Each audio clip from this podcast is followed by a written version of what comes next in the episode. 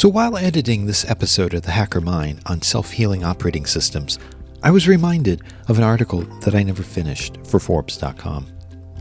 It was on a project that Dan Kaminsky presented at Disclose 2019. He died prematurely on April 23, 2021. Maybe I'm thinking about Dan because of that anniversary. I first met Dan when he was literally saving the world. Okay, at least saving the internet as we know it today by disclosing to the major ISPs of the world a flaw that he had found in the domain name system, or DNS. It's the translation from, say, google.com to a series of numbers that is the physical location of the server responding to internet requests. Dan found a flaw that could have crippled the entire internet. For some reason, shortly after that disclosure, Dan gave one of his first interviews to me at CNET. Over the years, Dan continued to do really great things. Like he created an app for people with color blindness called the DanKam. Using a variety of mechanisms, it allows color blind people to determine the colors of objects around them. One of the last things that Dan presented at Disclose 2019 was a time machine. He called it Time Stone. It was not a literal time machine, but a way of capturing software development process by recording intervals and storing them in the cloud. Then, when a vulnerability was discovered later on, a developer could simply go back in time and find the moment that the fault was first introduced into the code.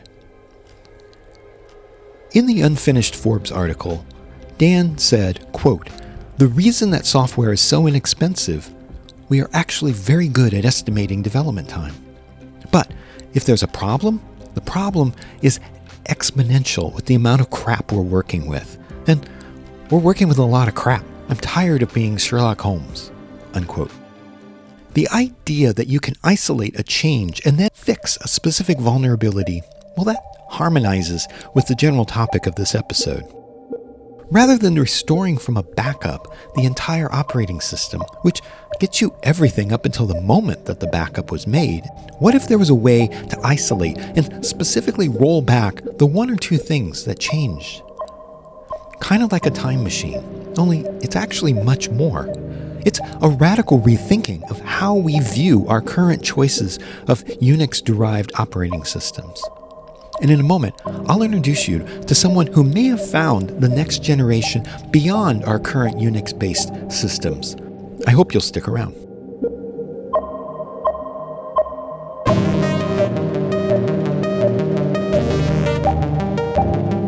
Welcome to The Hacker Mind, an original podcast from ForAllSecure. It's about challenging our expectations about the people who hack for a living. I'm Robert Vamosi, and in this episode, I'm exploring a novel database operating system, one that promises to be disruptive in how we mitigate malware today.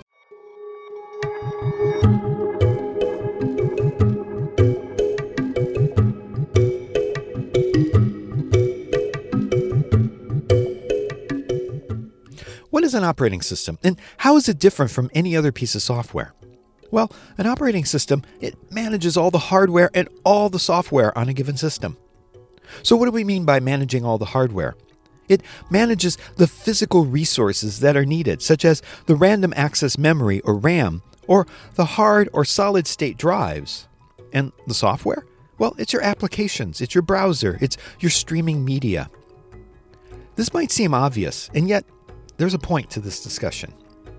The first digital systems simply ran the software directly, meaning a given system ran one program at a time. And that program then handled all the issues of hardware and software. No need for an operating system. Over time, that proved not to scale. For example, you would need several different systems, each running just one program, to accomplish a single task.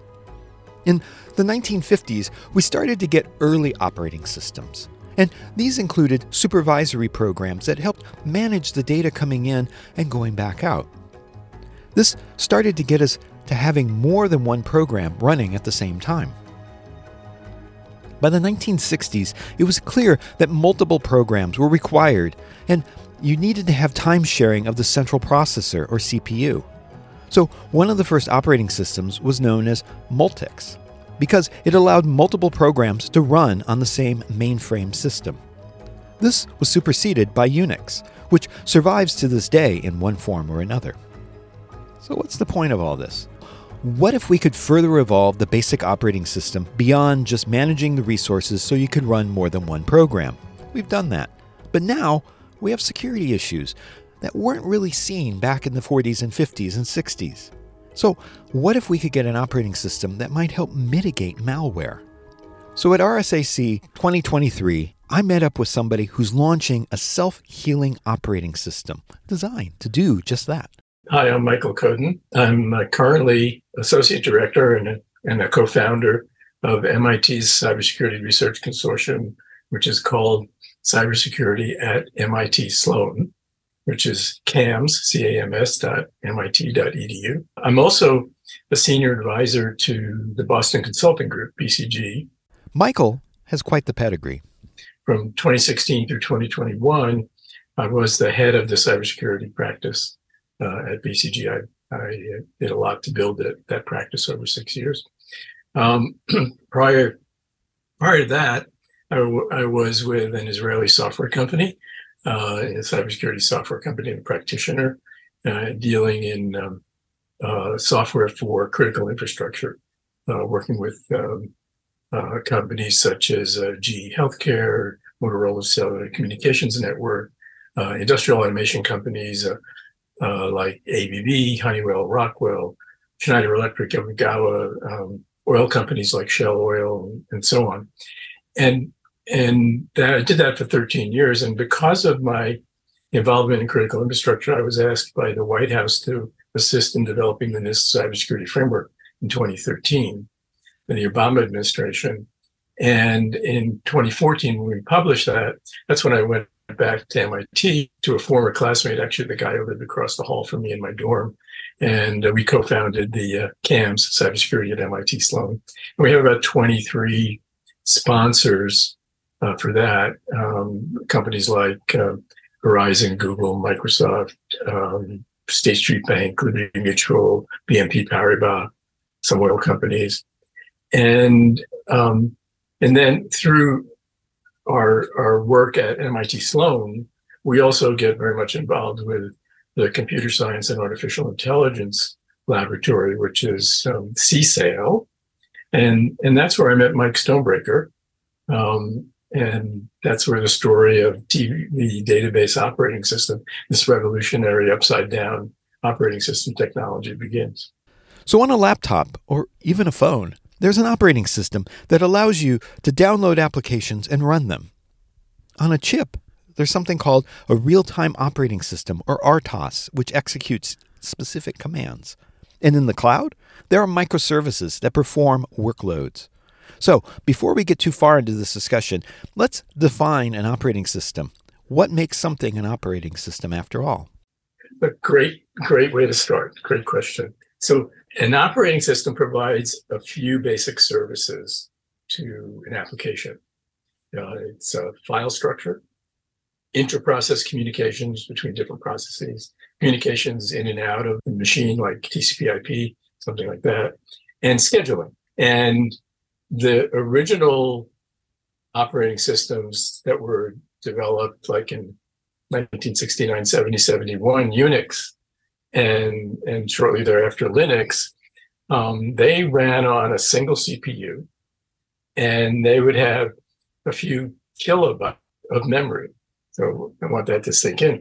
So um, I actually I'm old enough that I visited Bell Labs and I've seen and, and, involved with Ken Thompson and Dennis Ritchie, who developed Unix on a PDP 1145, which had a single CPU and somewhere between 64 and 128 kilobytes of, of memory. So that so that that's what an operating system was supposed to do. And now, um, what has happened is we've got much more massive hardware, much more massive memory, much more massive applications.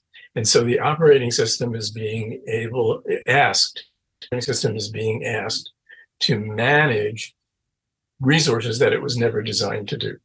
What Michael is suggesting is that we've outgrown our current operating systems. We've reached some logical limitations on what we can expect going forward. So, a new way of thinking about operating systems, well, it might be necessary. hence the database operating system.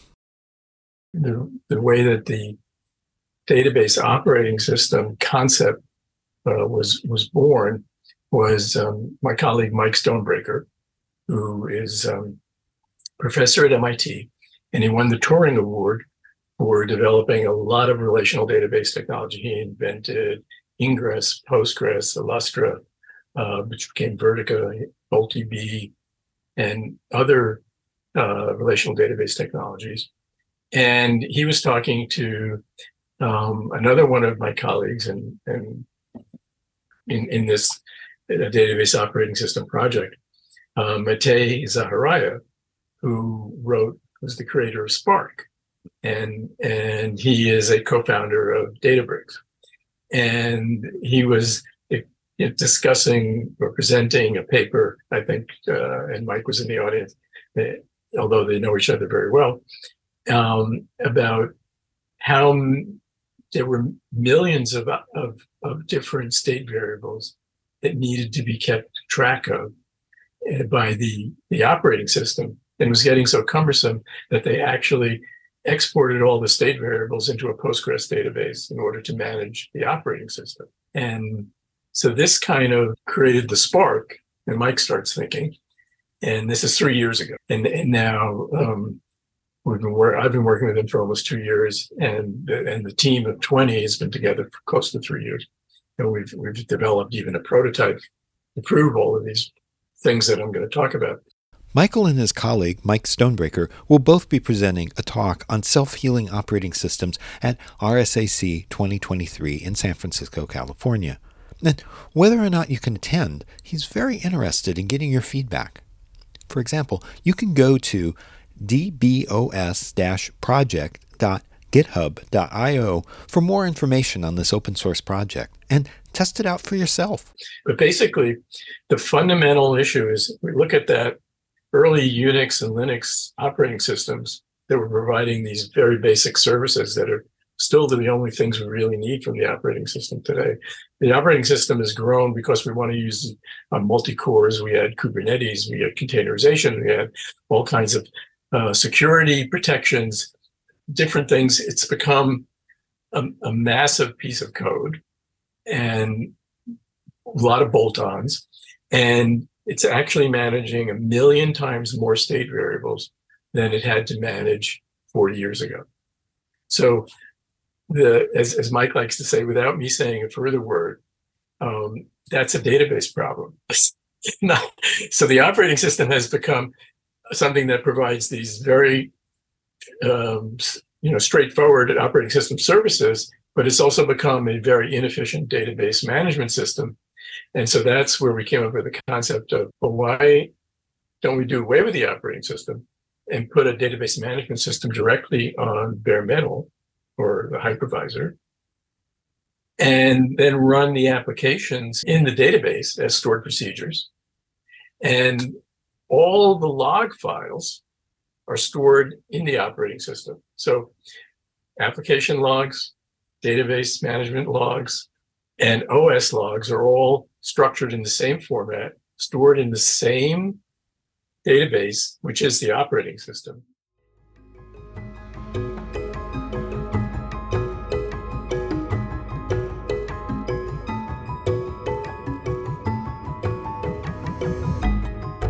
Just want to let that sit a moment. A database operating system, a database to manage all the services and resources of an operating system.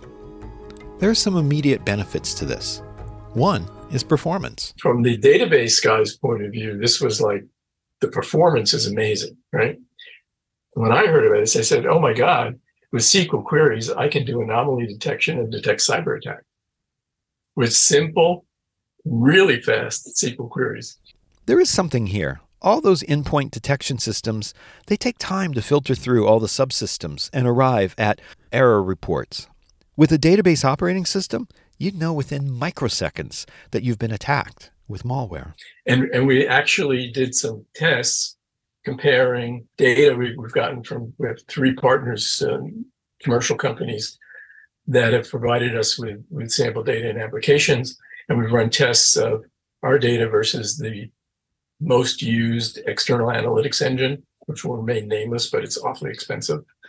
Um, and whereas extracting all the log files, converting them to the same format, putting them into the analytics engine, running the analytics engine, you're about a four hour delay until you can detect an attack. And inside the database operating system, we put in the same logs and we run our SQL queries, and we're talking like hundreds of milliseconds to detect the attack.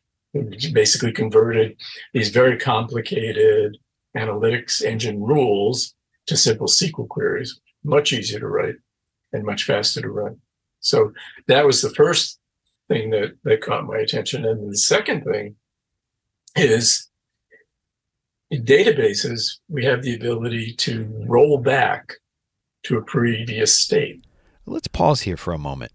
Roll back to a previous state. Isn't mean to restore from a backup, because there are other parts of your systems that may be doing other things. No, rather, you can roll back a very specific part of your database, leaving the rest of it intact. This is a novel approach to handling malware. So rather than restoring from backup files, which are stored somewhere, um, we actually we, we have a, a function within um, the database operating system concept that's called uh, provenance.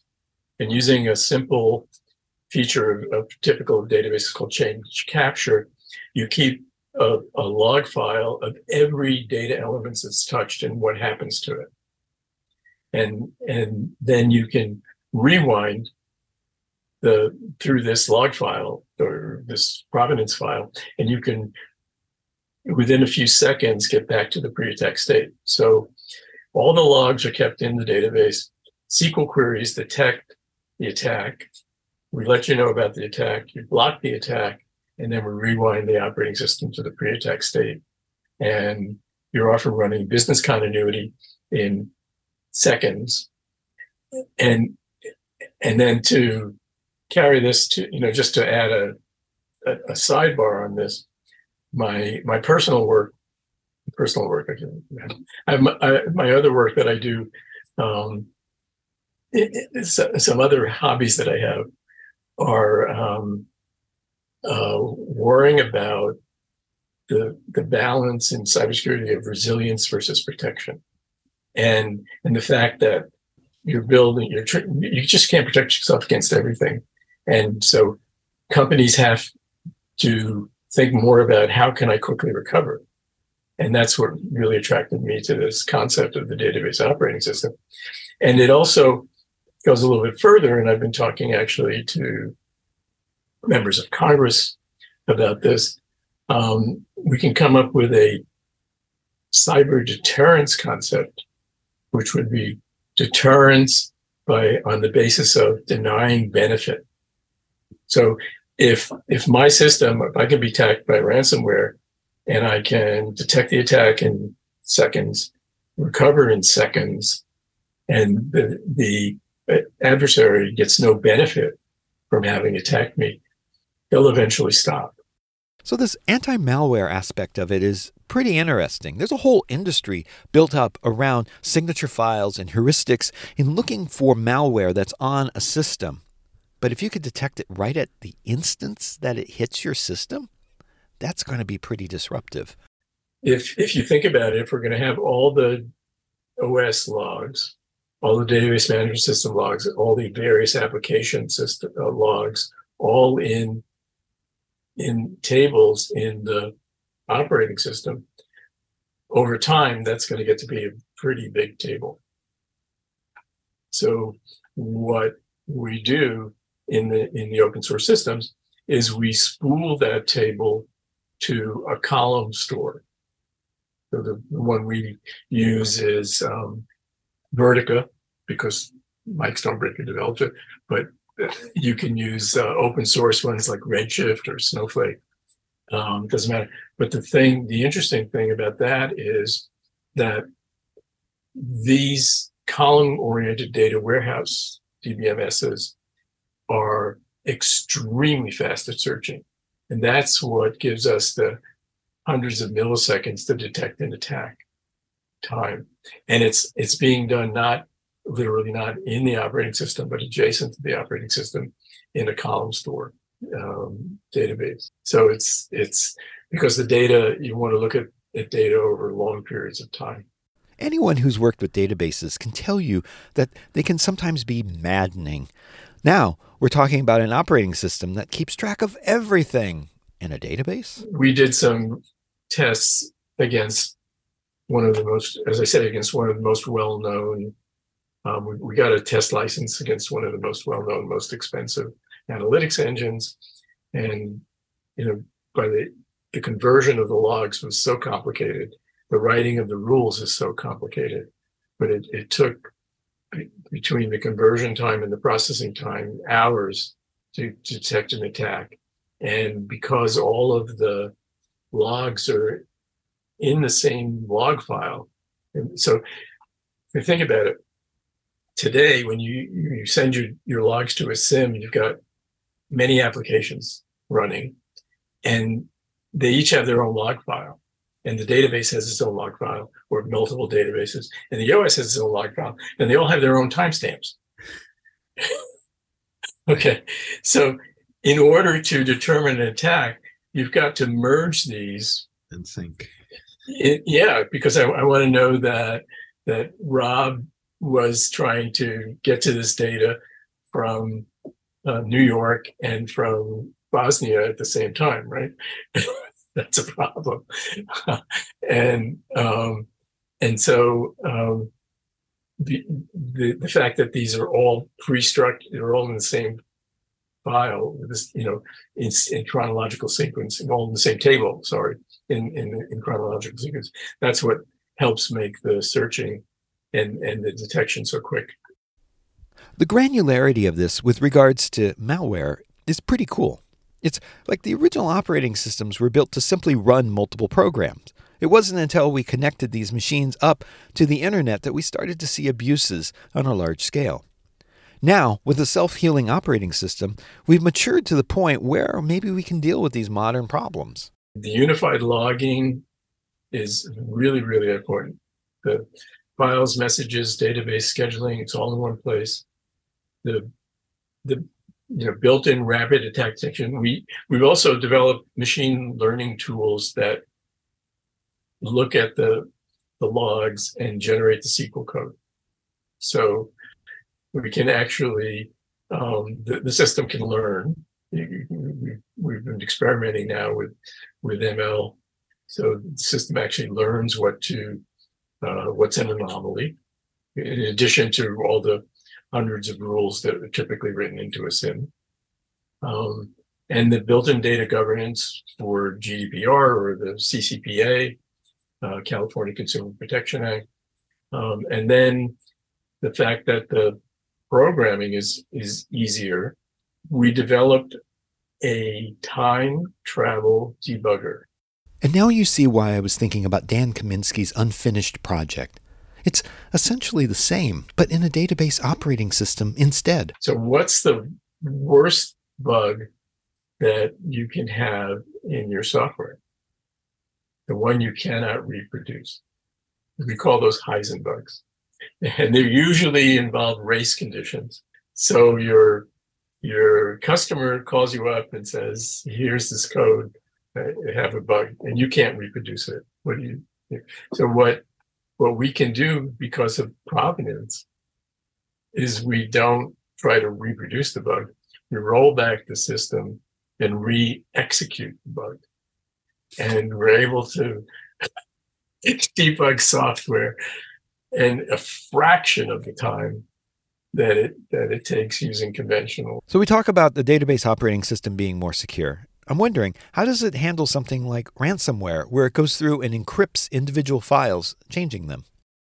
If someone were able to get into the systems, I assume eventually they will be able to, the SQL rules that are scanning the logs should be able to determine that there's, in a ransomware case, there's probably a lot of mem- um, data changes that are a lot more data changes going on than than normal somebody's trying to say encrypt the whole database or exfiltrate the whole database.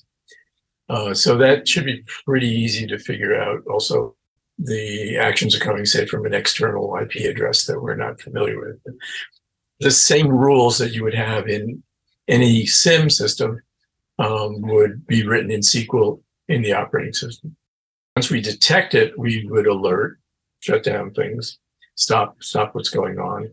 It would be then up to the IT organization to block that attack. We're, we're not going to block it ourselves. We, we alert, and then somebody has to determine what's the appropriate thing to do. We don't want to shut down the airplane in midair. Um, the um, then at that point, there's a simple script which says um, once the, the attack has been blocked, which says rollback, and you specify the number of minutes you want to roll back. Provenance will then roll back the entire state of the operating system, the entire state of whatever databases that have been manipulated back to their original where where they were say 18 minutes ago. So again, this is very different from a backup. With a backup, you're going to restore the good and the bad, and you're going to have some gaps in there from the last time the backup was made. Also, the, when was the backup made? Was it made today, yesterday, or last week?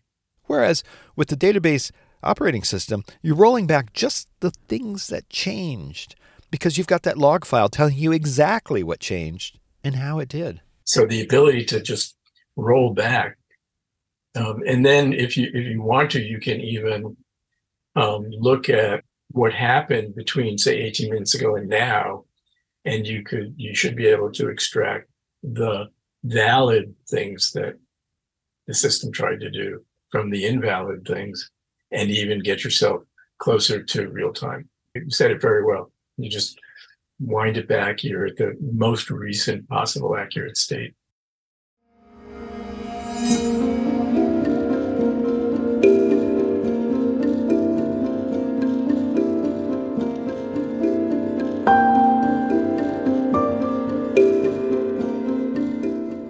So, we talked about how Unix is an early definition of an operating system. There's the commercial side of it. You know, Mac OS, Windows, Android. And the commercial, I would think you could abstract to get microservices and containers into the cloud structure. And then there's the other side, the embedded side, where you've got real time operating systems, RTOS. So, where does a database operating system fit into this, or does it replace it all? One of the things digging down a little bit deeper is that main memory distributed databases today are multi-node, multi-core, and high availability right. in their basic nature. So containerization is not required.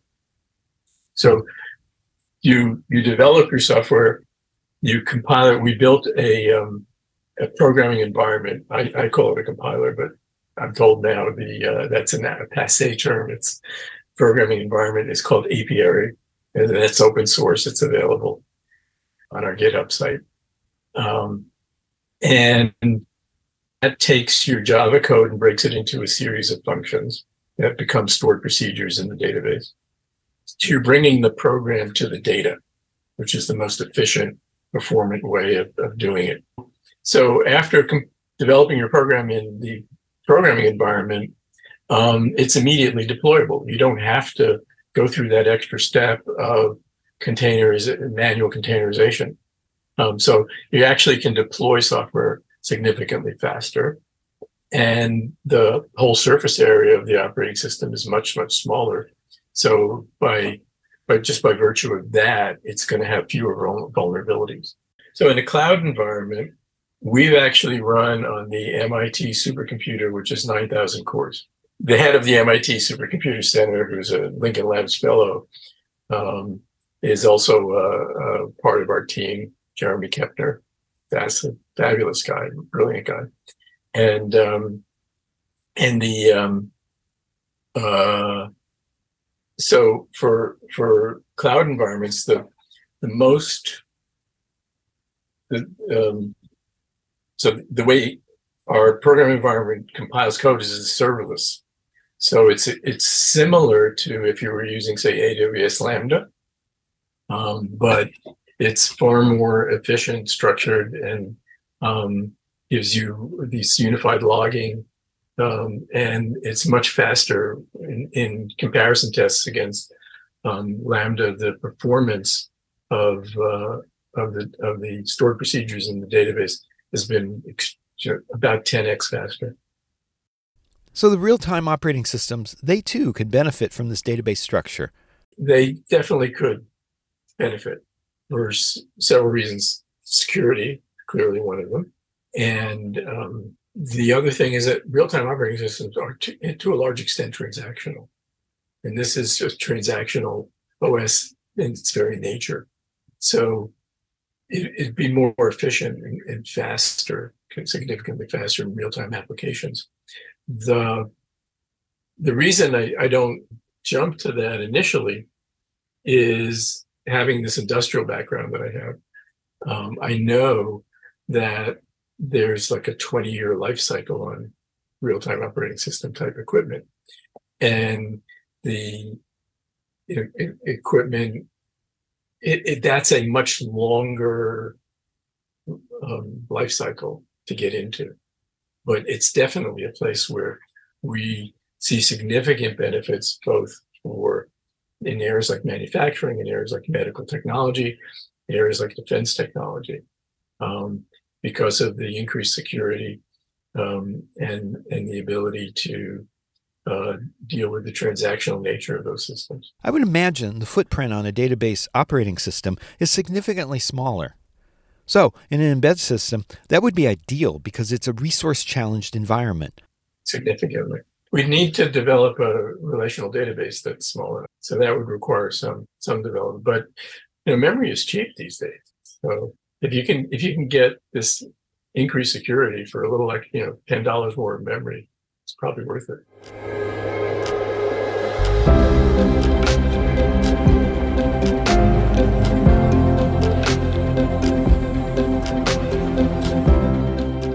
So, given the efficiency of this new operating system concept, given its ability to stop malware the moment it's detected, what industries does Michael think will be the first to adopt this new technology?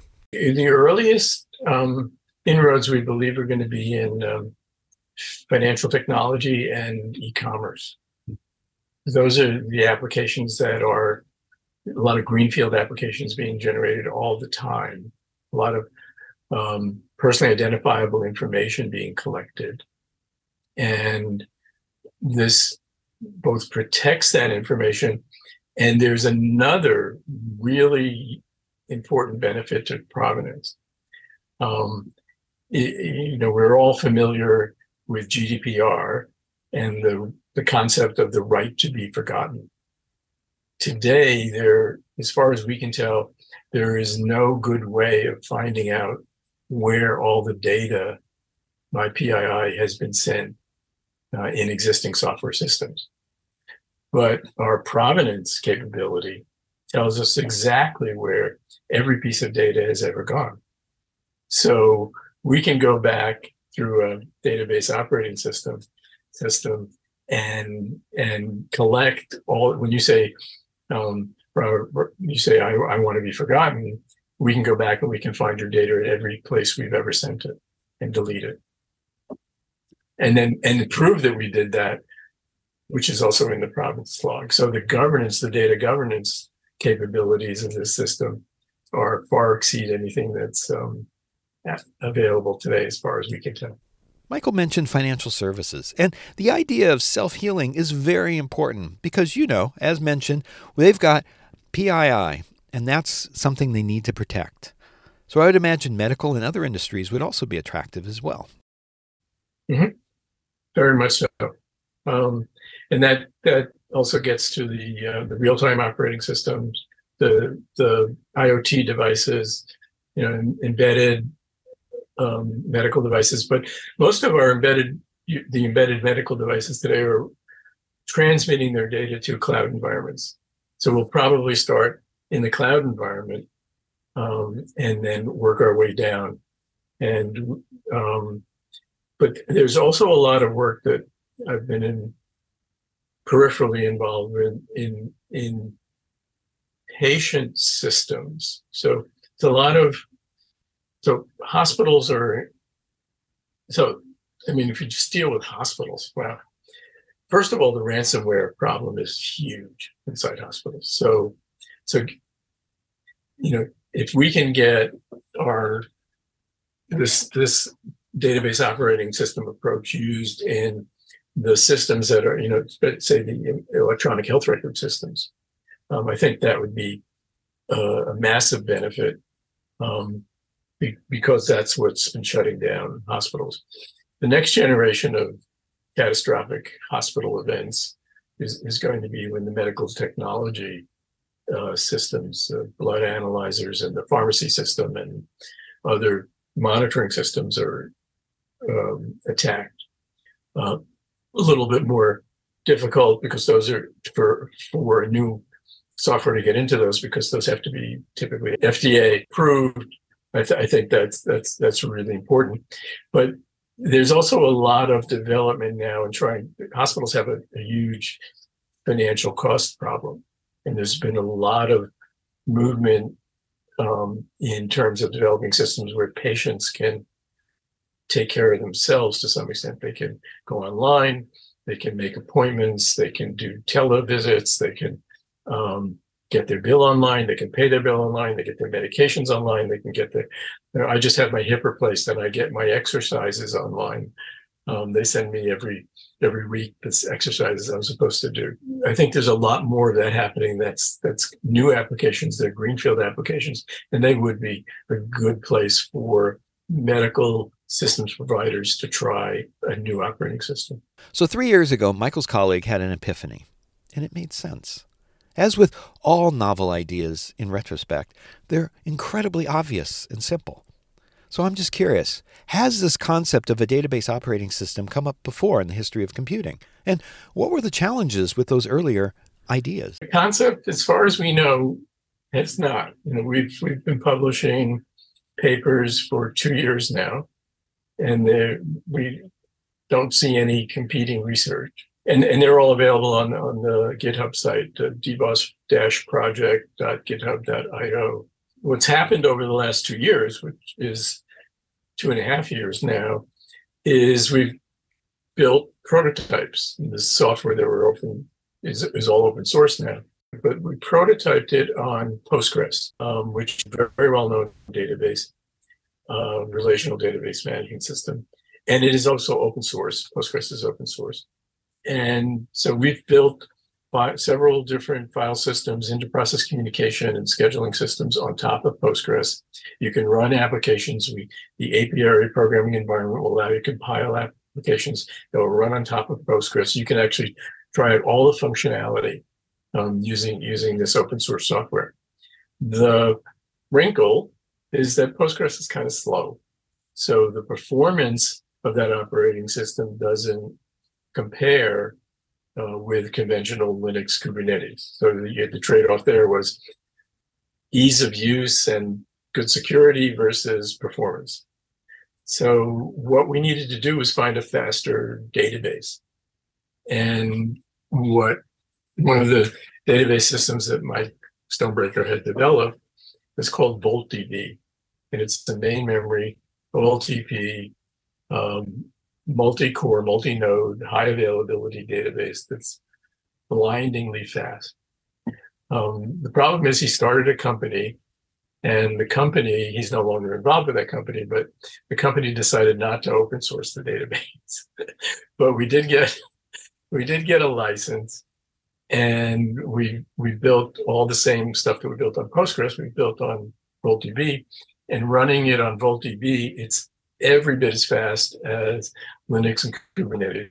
Some things are a little slower, but some things are a lot faster. So um, it has all the performance of any conventional operating system. Um, and what we're looking at now is because VoltDB is not open source, we're looking at a FoundationDB, which is open source and is also very fast and it's also a main memory database. And we're we're we're looking to um, convert everything and convert and, and build FoundationDB into the database operating system approach. So there will be a fully open source version that will be available to the public.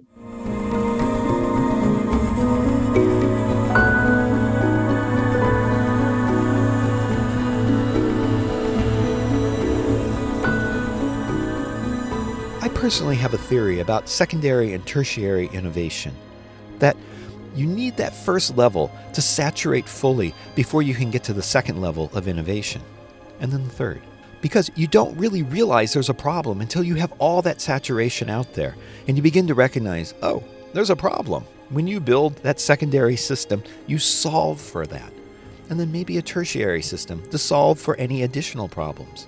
So, again, I'm wondering if we needed those early operating systems to reach a maturity point where we could see the problems with them and then come forward with a brand new idea. I don't know. There's probably some good analogies uh, in, in other areas where something Unix and Linux were great for many years, but as the available hardware became more extensive and less costly, and as the applications became more complex, they've now out, outlived their usefulness, in our opinion.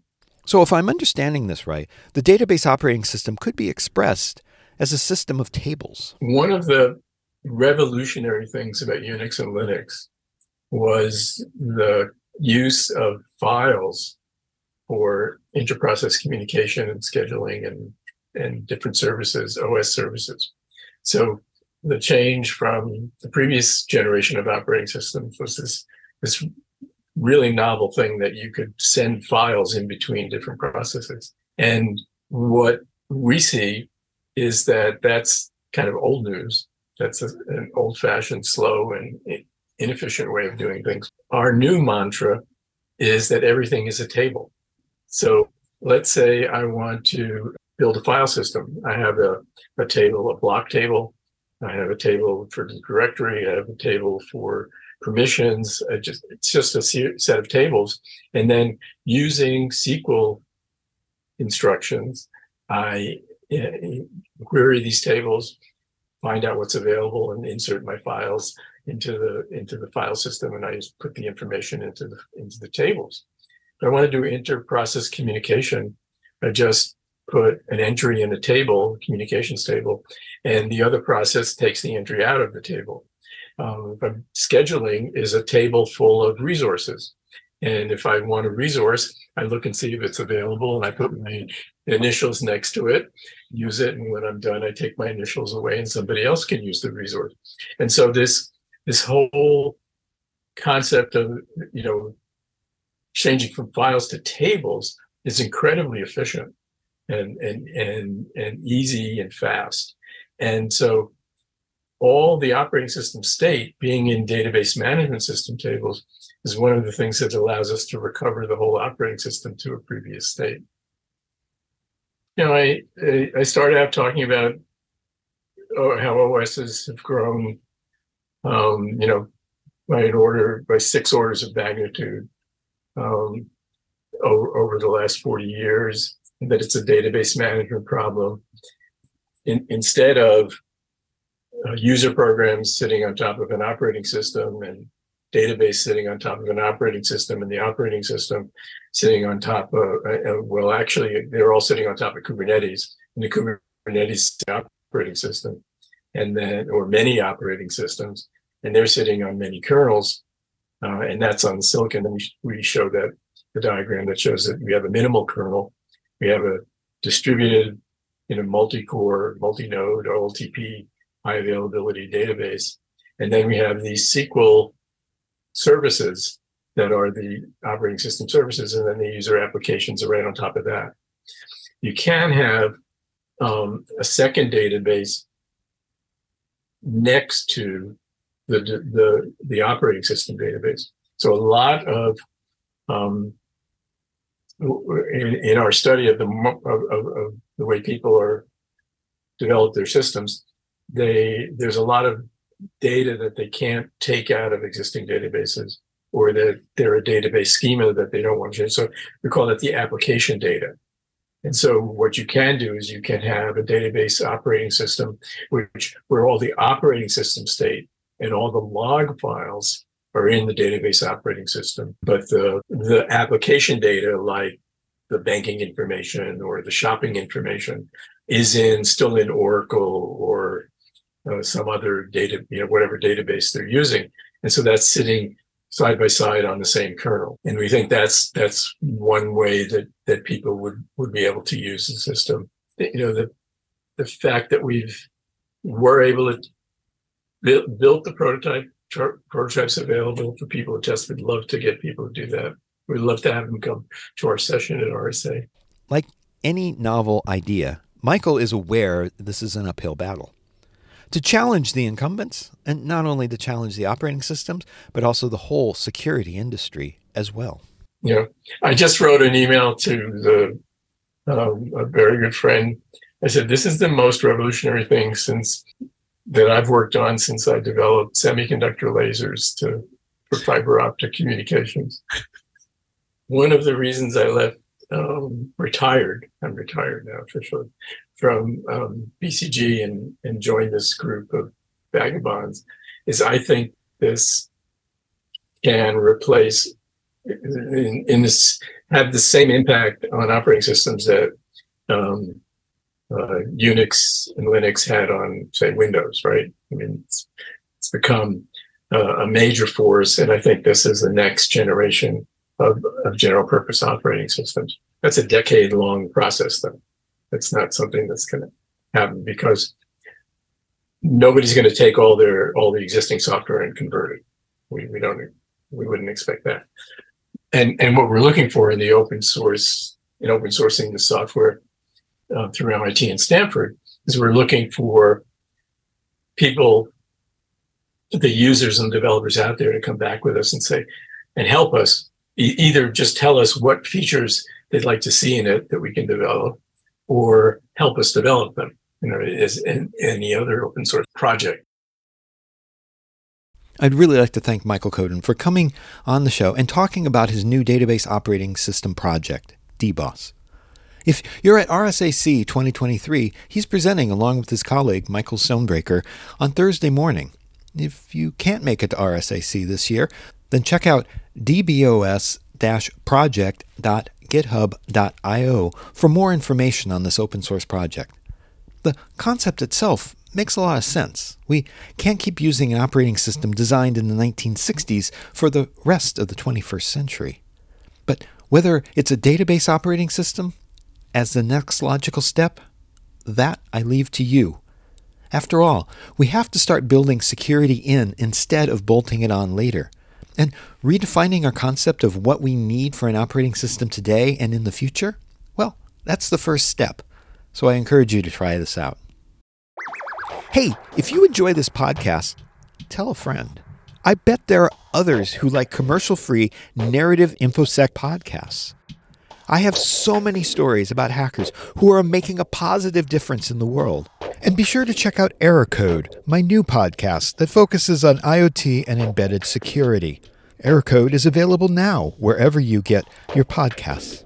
Let's keep this conversation going. DM me at Robert Vamosi at infosec.exchange on Mastodon or at Robert Vamosi on Twitter. And tell me what you like and even what you don't. The Hacker Mind is brought to you commercial free by ForAllSecure.